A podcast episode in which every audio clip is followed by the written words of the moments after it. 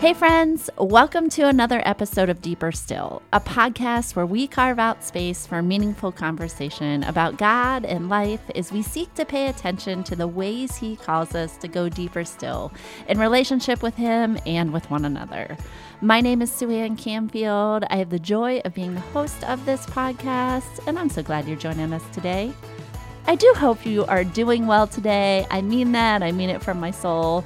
If you are listening to this in real time, it is August which means it's that time of year when so many transitions are happening. We are wrapping up summer, we're coming home for vacations, we're trying to soak in some sun, our kids are heading back to school. I know my husband and I personally are in the process of sending two college students back to two very different states, very far away from home, which is gut wrenching no matter how many times we have done it. And so it's all good, but I feel like these times of transition when we may be feeling just a little off balance are also another reminder for us to just be mindful of what's happening in our souls, what's happening in the world around us, seeing what God is doing. And I hope that today's conversation does just that. Well, today on Deeper Still, I'm excited to welcome Jenni Wong Clayville to the podcast. Jenni currently serves at National Community Church in Washington, D.C., as the Weekend Experience Pastor. We're going to talk more about what that means in today's episode. And she is also part of the teaching team at the Northern Virginia location, which they simply call NOVA for short.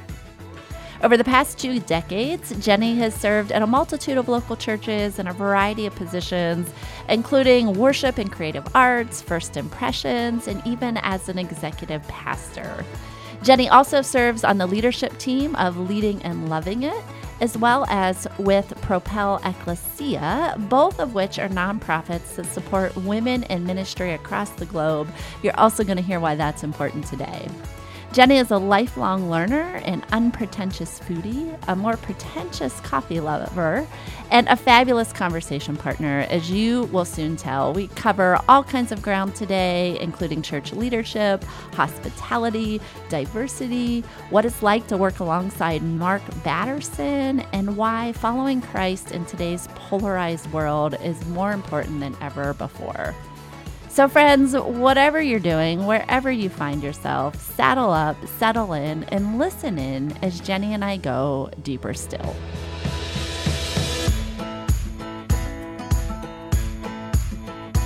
Well, Jenni, welcome to Deeper Still. Uh, so glad that you're joining us today. Thanks so much for being here. I love it. I'm so glad to be here. Thanks for having me.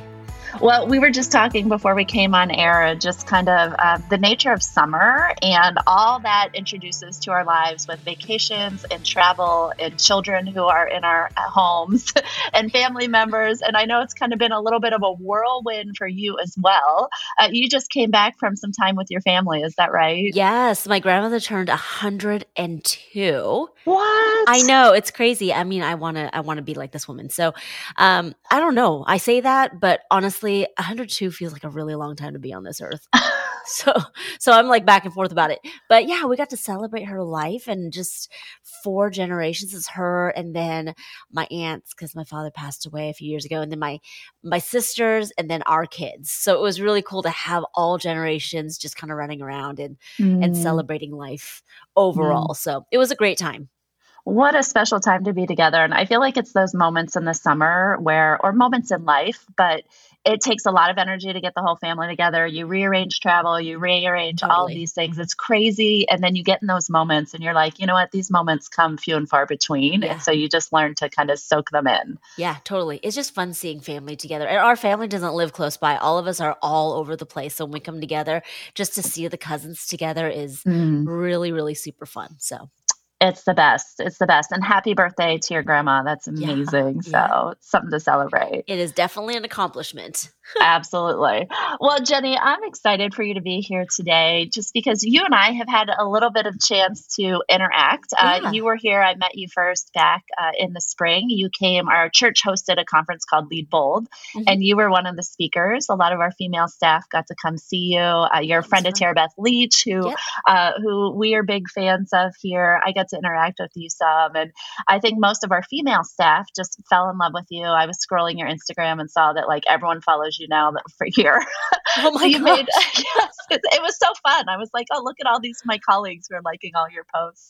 That means So- a lot. I didn't actually Oh. realize, like, you know, people follow me and I I chat with them and I don't ever really know where they're all from. So that means a lot. Thanks. That's encouraging. Yeah, well, good. I'm glad that's encouraging. So I feel like they are fans of you, and we're so excited when you come here to preach live in August. You're going to have um, not just lots more fans of you, but just another way, another perspective for people to hear the word and to encounter your story through that. And Yeah. so I'm excited to introduce you to our congregation through this podcast. Uh, we have listeners outside of this podcast who I know are very familiar with you, but you're coming into a little bit of a new context here when you come to preach in a few weeks. And so the Mhm. first thing I want to do is just give you an opportunity to share a little bit about your story, about who you are. I think one of the very interesting things about you is you have so much ministry experience. It's kind of crazy, all the things that you have done and the way that God has specifically kind of placed you and positioned you and grown you as you've led in the church. So I would love for you to talk specifically about kind of your ministry journey and where you got to where you are today. Yeah, you know, I I got started over two decades ago, and really it was an accident. You know, I think we all start with serving, just being volunteers, and and that that at that time, I did not see a lot of women in leadership, women in pastoral roles. And so I remember when I was 15 or 16, my mom asked me, What do you want to be when you grow up? And the best concept what I had, because I knew I was called, uh, but the best concept or the ba- best context I had was to be a pastor's wife. Because that's the only way at that time that I thought I could do what I felt God was calling me to do. And, uh, you know, surprise, surprise, maybe not so surprised because God is God. As time went on, He just opened doors where I could just step in and serve in the capacity He created me to to serve and it was in more director and then pastoral roles.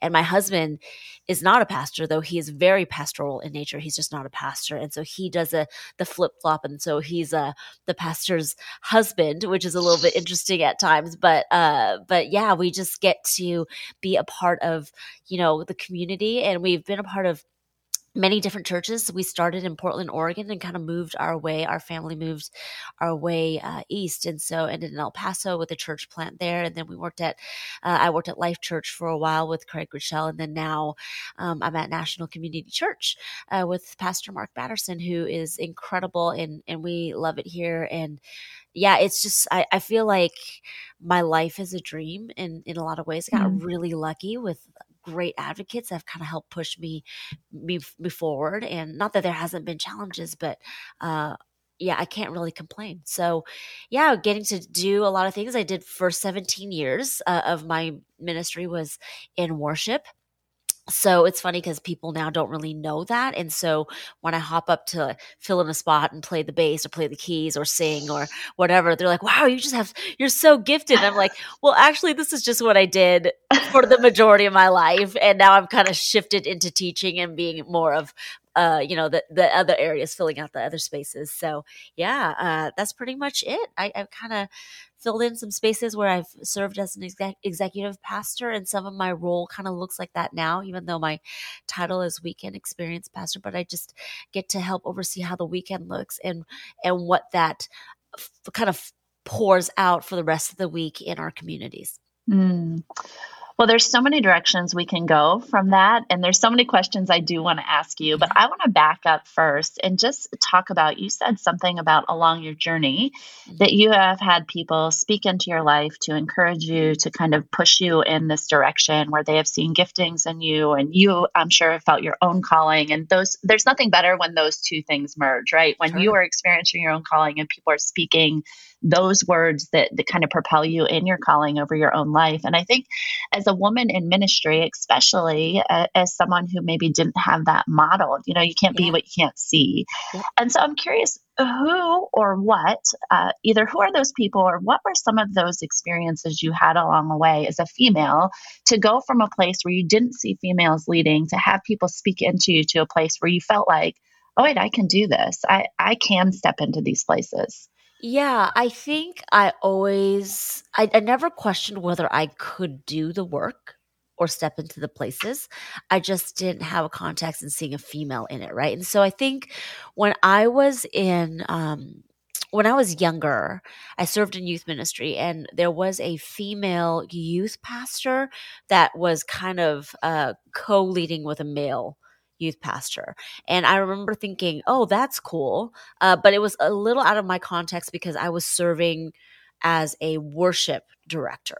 And so uh, it just didn't, it wasn't like a, you know, it was like apples to oranges a little bit in, in that way. When I was serving as um, the worship director, and I was the lead in this, actually, I stepped in and I originally started because someone was asking me to fill in and then I kind of I helped grow. I'm I'm extremely um, strategic and, and growth minded, and so I grew the ministry from I think three or four people, and by the time like a certain amount of time went by, there was a solid twenty hmm. volunteers, mm. and so they saw that gift, and they kind they actually just released that in me, and they brought me onto the the team. So I, there wasn't like a position open for me, but they created p- a position. So I think that was the very first thing was they saw a volunteer and they saw gifting in in this young me mm-hmm. and um, brought me in that. Now I would say there was like a high risk, high reward there because I was also kind of like a bull in a china shop. Like I, there was, a, I was,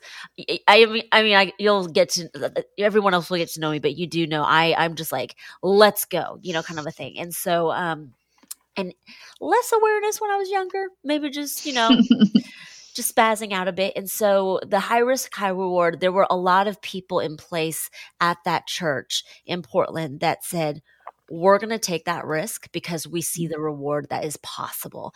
And I think uh, that's my biggest thing now is to see people in the way that God has created them. And it may not look like in the giftings that I have, but how can I help release those dreams, release those giftings, and allow them just to go the way that God had created them and not get in the way? Uh, I have learned a lot on the way. I'm not in by any means like the professional that knows everything. I just have a lot of experience and my aunts and I were joking. They they were saying the other day, it was yesterday, they said, Jenni's so good at so many things. And I said, Yes, I'm good at many things, but I'm also like excellent at nothing. I'm mm-hmm. like master of none. And so when you look at people that are experts and really, really good and like like savants.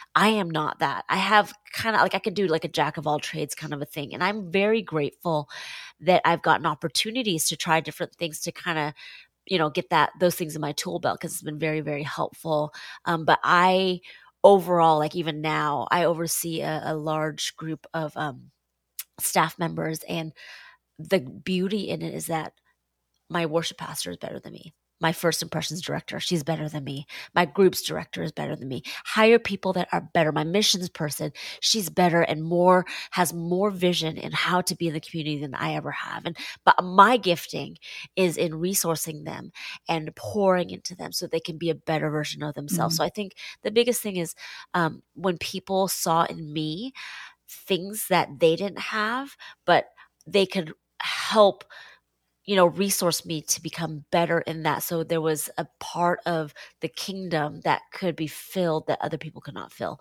So now I just have learned from that and tried to do that on my own. Well, you said a couple of things that are so important, I think, in that is that you said people were willing to take the risk in you to not see what you were at the current time, but to see what you could be. They had a vision for you. And that's something I think in church ministry or whether we lead, you know, in, in the secular world or wherever we're at, we're afraid to take those risks sometimes because we think it might not be great starting out. You know, they might make mistakes. They they might be a poor reflection of the church world. You know, if we let them, if we let the volunteers do the work, it might not go as we planned. Yeah. Um, but the beauty in that that when we do that, when we're willing to take the risk and then see people grow and flourish, even in the midst of their mistakes and failings, but they continue along that path, what a beautiful thing to watch as a leader. But yep. sometimes we miss it because we're not willing to take the risk. Totally. We uh, i think as a church culture now we are looking for the dynamic personality. And so often you get the personality but you're lacking the character. So what we should do as a church is look for the people that are you know, if if you're into the Enneagram, none of like we're the church is full of threes and eights. We need fours, we need sixes, we need fives, we need the whole we need the whole wheel, right? So that people can see, okay, you people have your blind spots that's what's really important. And and we don't want to instead of hiring the people that are dynamic yes we need those but we can't just have all dynamic people. We need people with character the people that are teachable people because you can't teach teachability. You either can like you either are teachable or you're just not. And so and self-awareness you either have it or you don't. These are things that you can't teach. And so you want to look for the people that maybe are not as loud but they can grow into something that is way beyond anything you could have ever imagined. So, uh, yeah, I, I'm a big fan of looking for the little things. If you look at how Jesus lived, his disciples, they are not they none of them that were Pharisees. None of them were in that time the superstars of what you would call a religious leader. They were the the school dropouts or they you know they just didn't even make it and so they're call he's calling them saying follow me because he sees the purpose and the the calling and the possibility in each of them and so we should follow in the same way Mm-hmm. It's so good. And so often we hesitate doing that uh, for a variety of reasons. But we also, you know, we, we also tend to think um, it's going to somehow take away from me right. if I elevate other people. I loved what you said that you've hired all these people and built a team around you that you believe is actually better mm-hmm. and more competent and capable than you are. And I think, especially for a female leader, that's probably unusual yeah. um, because typically uh, a lot of female leaders, probably especially in the church, have to fight for their spot. I put yeah. that spot in air quotes. And then once we get it, we think, okay, now if I give it away to other leaders or to other women, especially, then um, there's less room for me. And we get threatened by that. And I speak into that as an Enneagram 4. I've, I've said on the show a million times that that is my nemesis. I have to, I, I envy is my, right, my character flaw. And so I have to go towards empowerment and, and encouragement and um, be the first one to encourage other people and create that space because I know if I don't, um, the sin that bubbles up in me when I don't. And so I, I just think I just want to applaud you for that because I think it's unique. And I think um, we need more and more of it and more and more people saying that that is the one of the best ways to lead. Thank you. I appreciate that. I, you know, I am, um, I am not the most inclusive person. I try to be. I think the bigger thing is I, I have realized I've been there. I have felt like there's only one spot for a female and also minority for me, mm, right? And mm, so when yes. I'm in there um, earlier on, there's no other spot. But that's a complete lie. That is a lie from the enemy. Once once one of us gets a seat, there's always more seats. And we are either protecting the seat for us and another i'm not saying that our competitor is a male right but it fills in with more of what's already there or we do a great job advocating and encouraging and we pull another one up. And so then it becomes more equal it becomes more balanced. Yes. we want to make sure that the balance is there. Um yeah and you know it, it, again you look at just the 12 disciples and how very very different all of them were. And that was clearly um you know on purpose. So we want to make sure we have more of that. It's great one of the other things you said as you were talking is is this. I love this idea of um, character over competency, character over giftedness. I just had John Ortberg here yeah. uh, a few. What a gift and a privilege that was to have him here, and our whole conversation was focused around. Um, who we're becoming, right? How that how God, the work that God, the most important work that God does in our life is to shape us into the people that we are becoming, not um, all the things that we're doing, not our resume. And yet our culture today seems to have gotten that backwards. It's right. like, you know, uh, so often this American culture, we get that backwards. And one of the things that I think is interesting about your unique position is you mentioned Mark Batterson earlier at National mm-hmm. Community Church where you serve.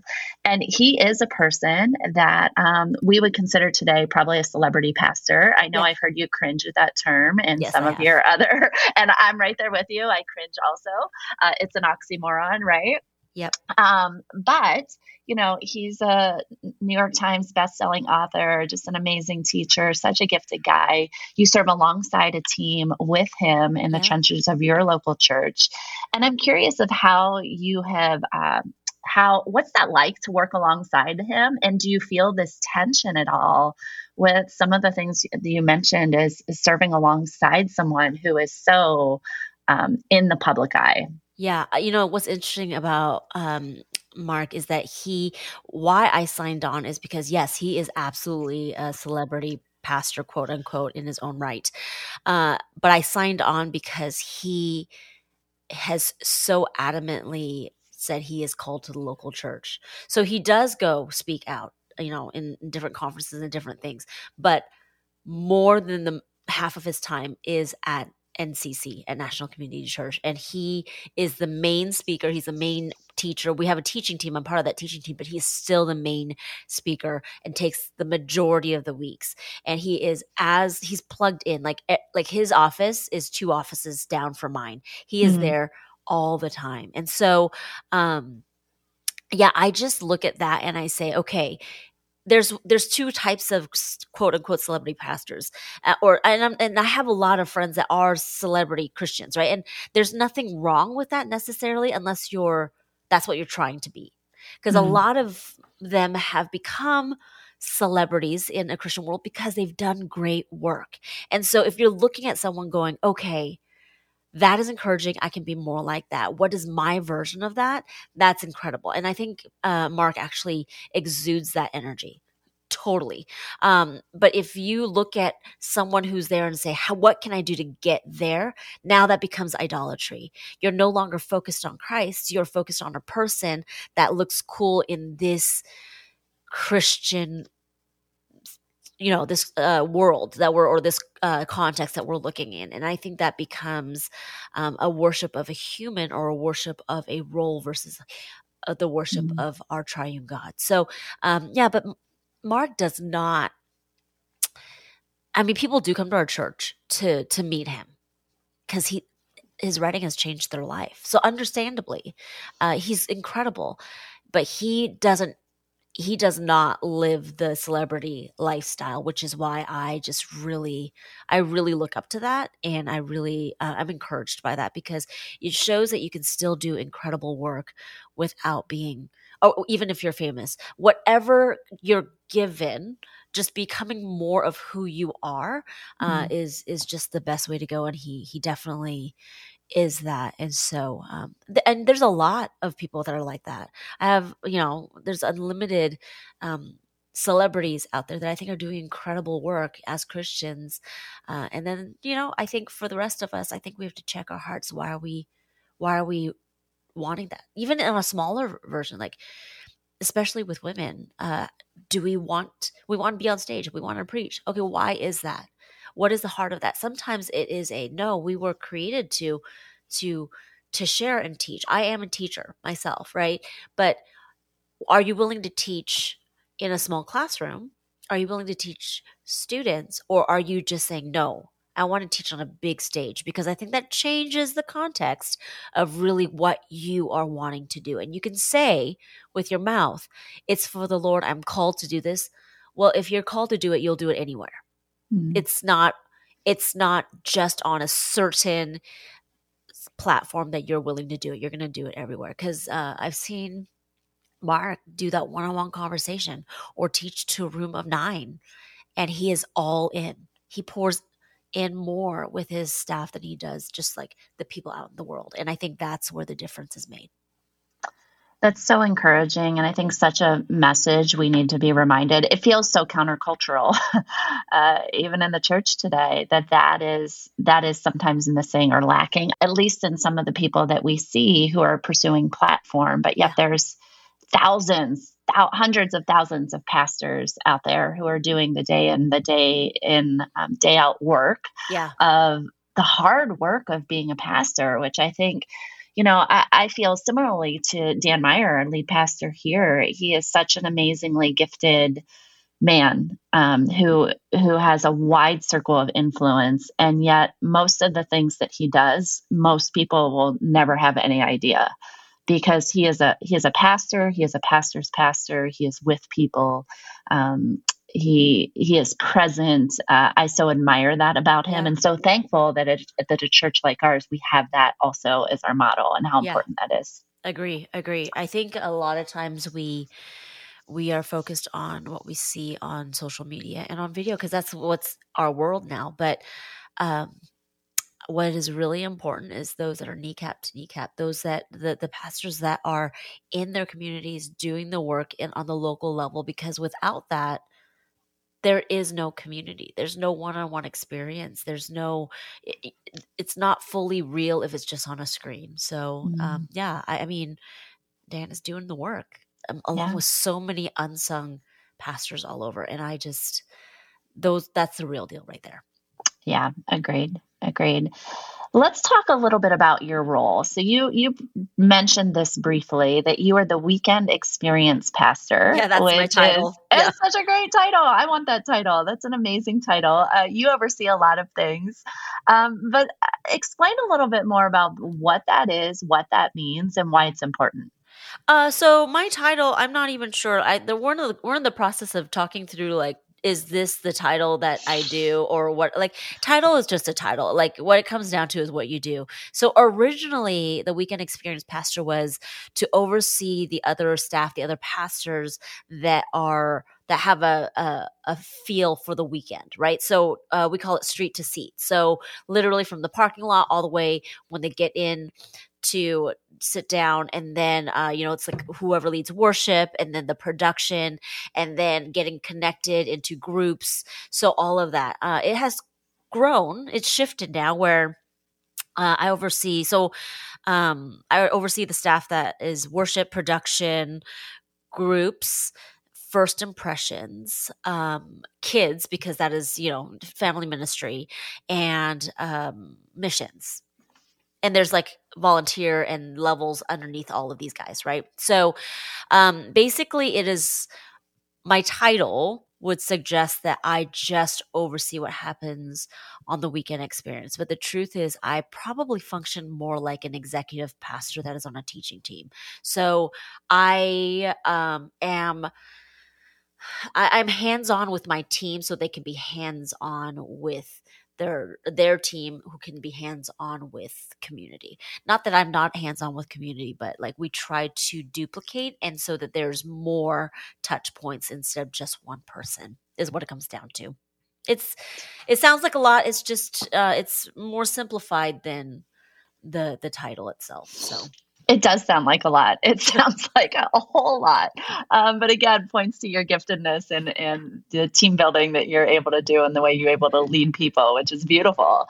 Um, I want to press into this a little more. And I confess this is uh, here for our own local context here in at Christ Church we are I feel like a little behind the game in the street to seat. You know, when you mm-hmm. pull into the parking lot to the time that you experience a worship service and leave, um, that whole experience is how people are going to choose whether they're going to get plugged in a lot of times to your local church and so yeah. we have we have made that more of a focus here um, i've i am the first impressions director here it's the first time we've had that position and w- that that title has created a lot of confusion here in the life of this church because it's just new and and we're we're taught we we brought new language around it and I love to talk about it in the sense of just the hospitality that it creates. Um, sure. Weekend experience, yes, but also it's it is rooted in a biblical notion of hospitality. And yeah. so I, am going to just throw it back to you. I don't know what the question I'm asking is there, but help us,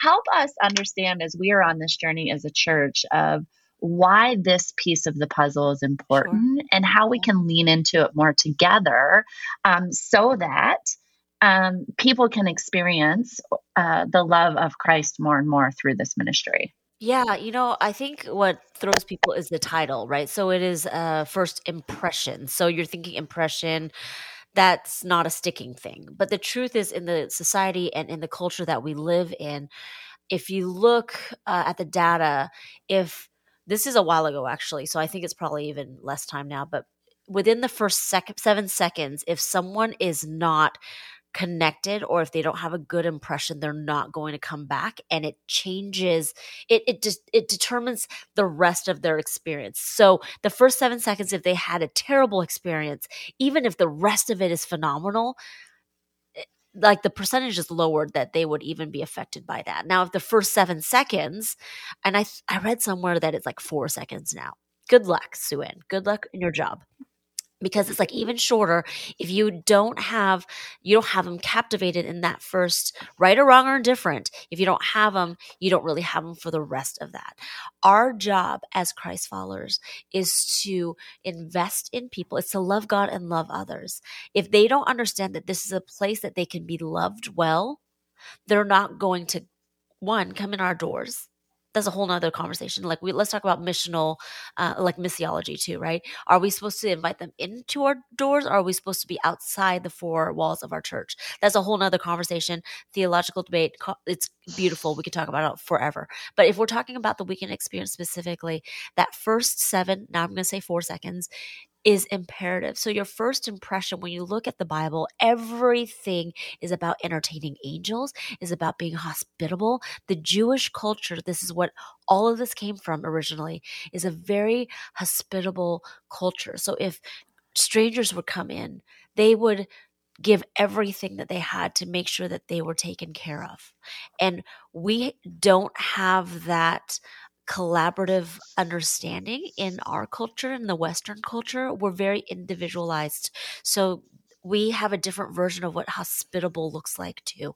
So, as a church, if we are to be a reflection of a triune God that is in community with each other, we have to first create a, a, place where people feel that they can let their guard down. Everything in this world puts us on the defense and especially Christian against Christian. Like we have not done a good job. Christians do not have a good, uh, you know, we we just don't have a good reputation right now.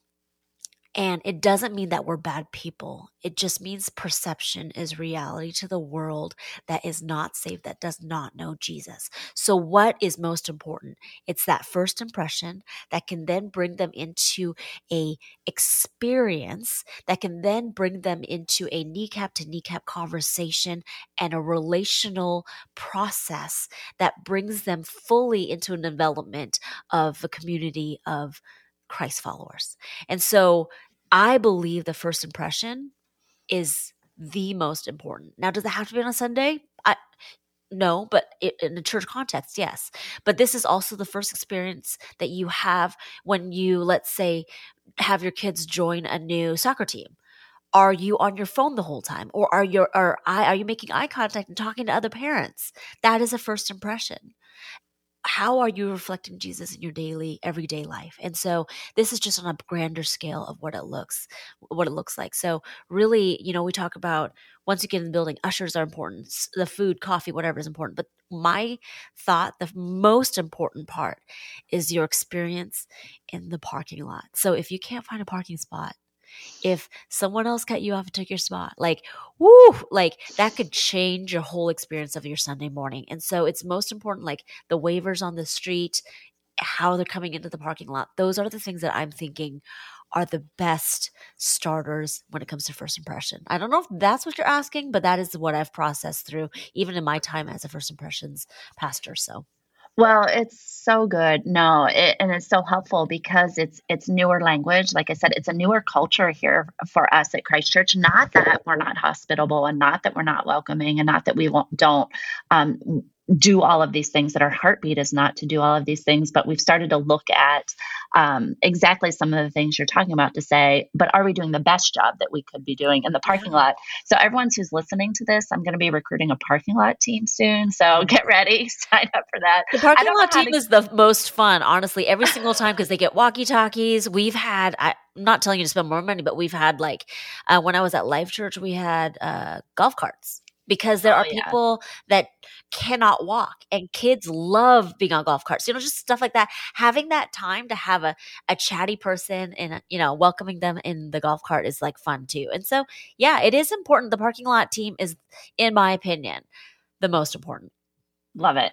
If we could figure out how to get people to volunteer in January in Chicago in the parking lot, I will feel like I have really cracked the code. Yep, yep. We've spent quite a bit of money on hand warmers and gloves and like oh. logoed coats and like, yeah. So. Yeah. I love it. Well, and the thing that that gets me excited about as we talk about all of these things is is really we're trying to get people to think about we're just trying to remove barriers to Jesus, right? We're trying so when people get into experience the preaching, the word, the message and relationship that we've done everything we can to take away and remove those barriers yep. that ushers people to the feet of Jesus. And so it's just like anything when you know the why behind it, when you have the vision, then the steps behind it um, make a lot more sense. Absolutely. Absolutely. So, yeah. So, Jenni, speaking of, let's go back to National Community Church, the context you're serving in. You are um, so you're you're the you're on a campus called mm-hmm. Nova, which is Northern Virginia, right? Yes, it's short for Northern Virginia. Yes. Great, but you're in the DC metro area. Yes. Okay. So you are serving at a church in the DC metro area um, at, at one of the worst times uh, politically, probably yes, that we can charge that we are, right? Yep. You are a woman, you are a Chinese uh, American woman. I would imagine that you are. Um, there's a lot of contextual things coming at you each and every day. And I'm just wondering if you could speak into a little bit more the context that you serve and how those things have shaped you.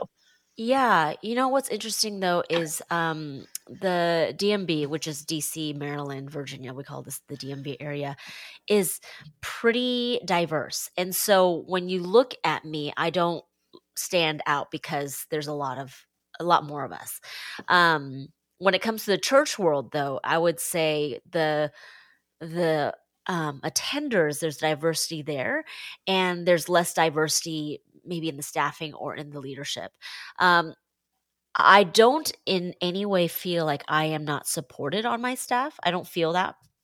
Um, but I do feel uh, alone often. I am the only female, uh, Chinese female, Asian female on staff. And so that uh that does and also I'm at the level that I'm at where I'm like teaching and I'm managing people. So there's diff, uh it's just different, right? We so uh, there you know I I for anybody that is not um a white American, there is something you know we have um like i'm always shifting in how i am responding to people. Am i responding in my cultural my cultural context of understanding or in the cultural context of where i am currently uh, my body currently is? And that's what i usually live in. Uh, and it's not necessarily a bad thing. It is just something that i'm aware of. And i think i became more aware of it especially um, with covid happening and you know all the stuff with covid coming from you know, Wuhan, which by the way, I'm not from there.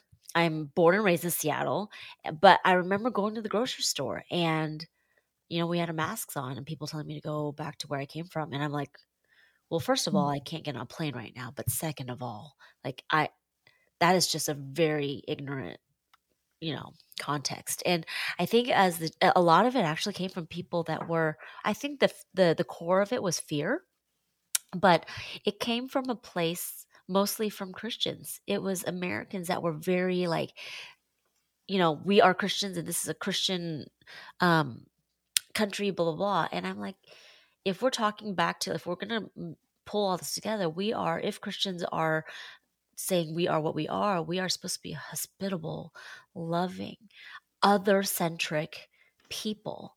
And I mean, I'm, I'm not, um, and you know i also was in that moment trying to protect myself and not as much caring about how other people were feeling. I think a pandemic showed us how fractured we really are not just as a country but but i'm not trying to get political but as a people that say that we are christ followers.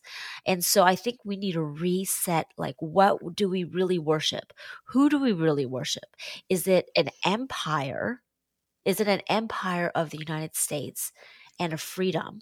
Or is it the kingdom of mm-hmm. God? Because they are not the same thing.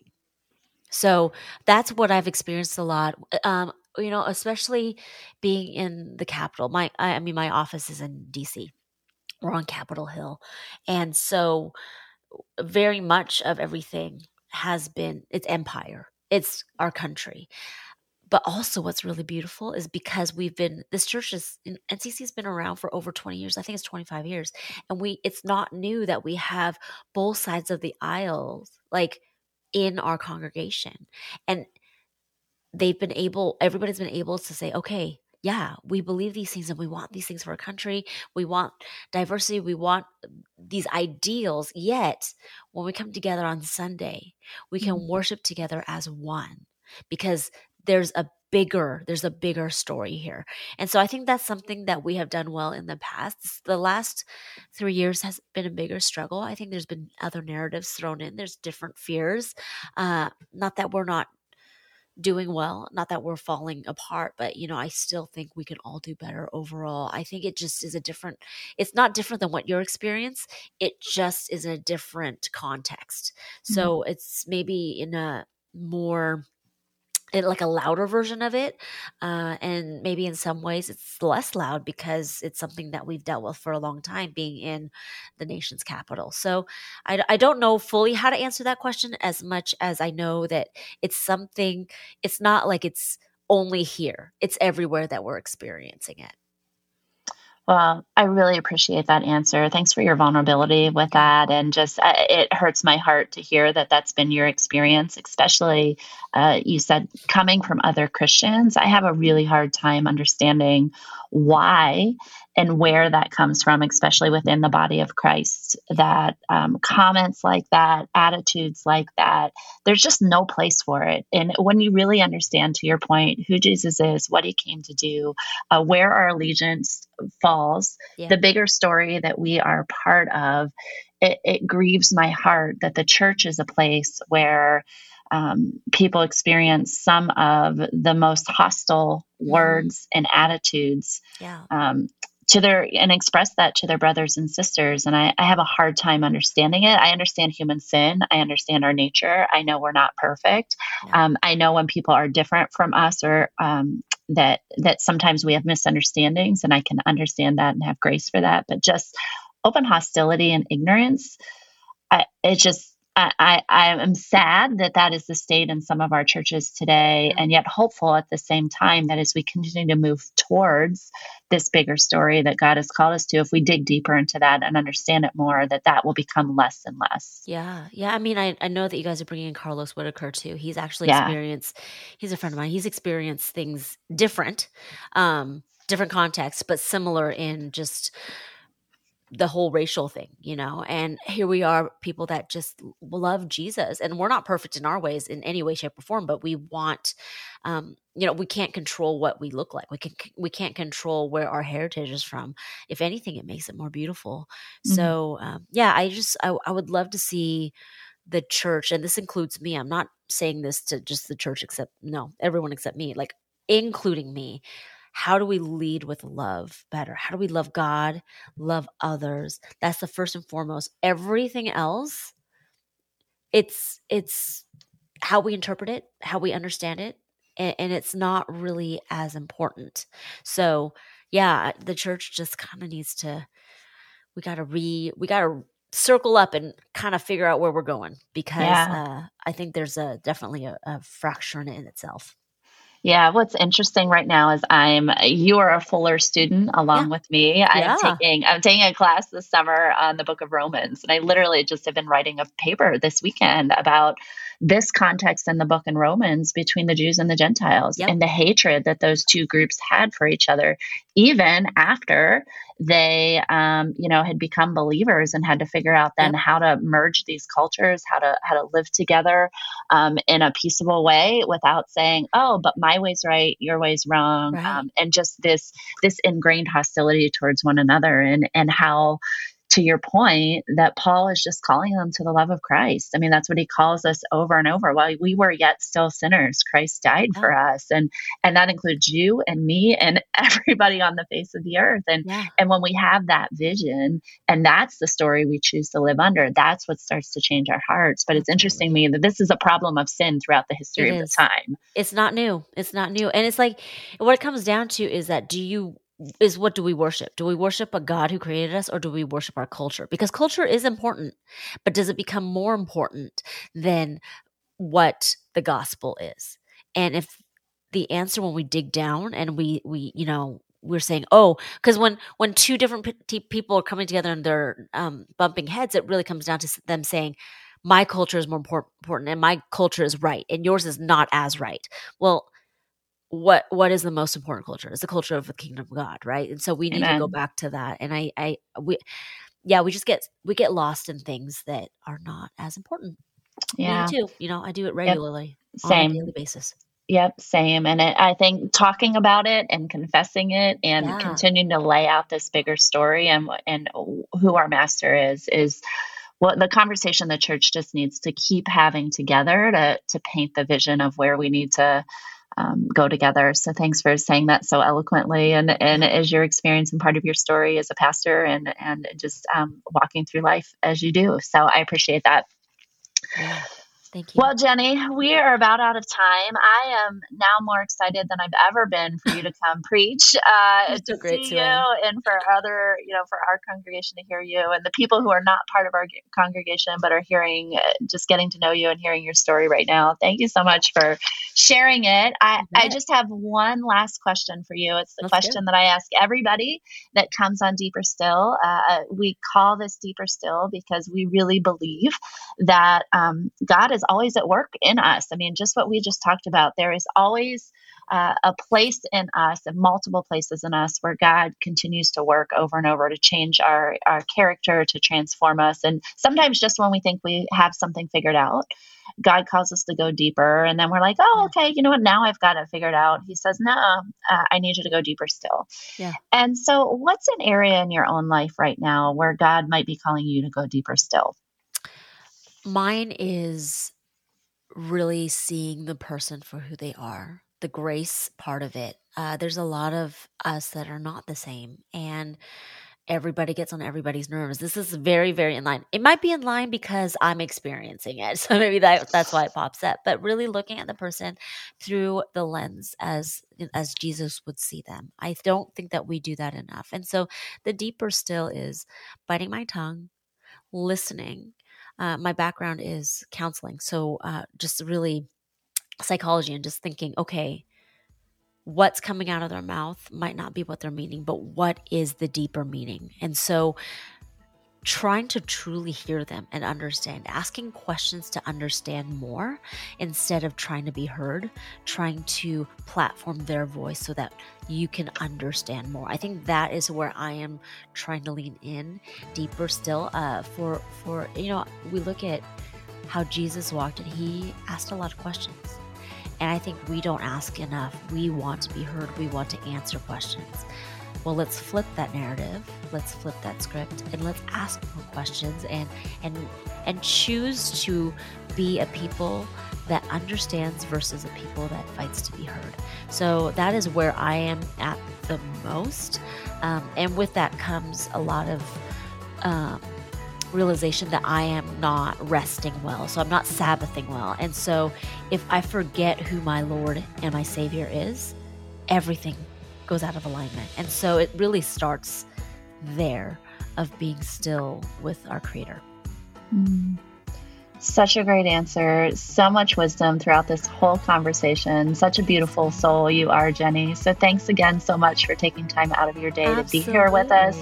And we can't wait to see you in a few weeks. I can't either. It's going to be so fun. So fun. We'll see you then. And uh, blessings on your next couple weeks. And uh, we'll see you when you get here. All right. See you then. Well, friends, I'm so glad you joined us today. As always, I hope you were encouraged by the conversation. I hope you were challenged by it. I hope that something Jenni said, or maybe something I said in response today, is exactly the thing you needed to hear. It's why we do what we do. So, again, I'm so glad you joined us today. If you want to know a little bit more about Jenni, I would encourage you to look her up on Instagram at J Clayville and see what she's all about. She's super fun to follow follow. Uh, better yet, come meet her in person or hear her preach live here at Christ Church in the Chicago suburbs when we welcome her to our pulpit as part of our Summer Light series on August 20th. You can hear her at our Oakbrook campus at 9 or 10:45 a.m. We will also be streaming her to our Butterfield location at 10 a.m. So I'd encourage you come check it out. If you want to know a little bit more about Christ Church and what we're all about, you can visit us at christchurch.us. As always, remember to subscribe to Deeper Still on your favorite podcast platform. Leave a review, share an episode with a friend. It would be really encouraging to us. And of course, it's always fun to continue the conversation with others. We'll be back in a few weeks with the lead pastor of Christ Church, Dan Meyer, one of the best human beings we know, as we catch up on what he has been up to this summer, as well as his thoughts on our fall sermon series, which you won't want to miss, on the life of Moses. We'll be traveling through the book of Exodus. There's going to be a lot of good lessons there, so don't miss that. Come back and join us. Um, we would love to, again, continue that conversation with you.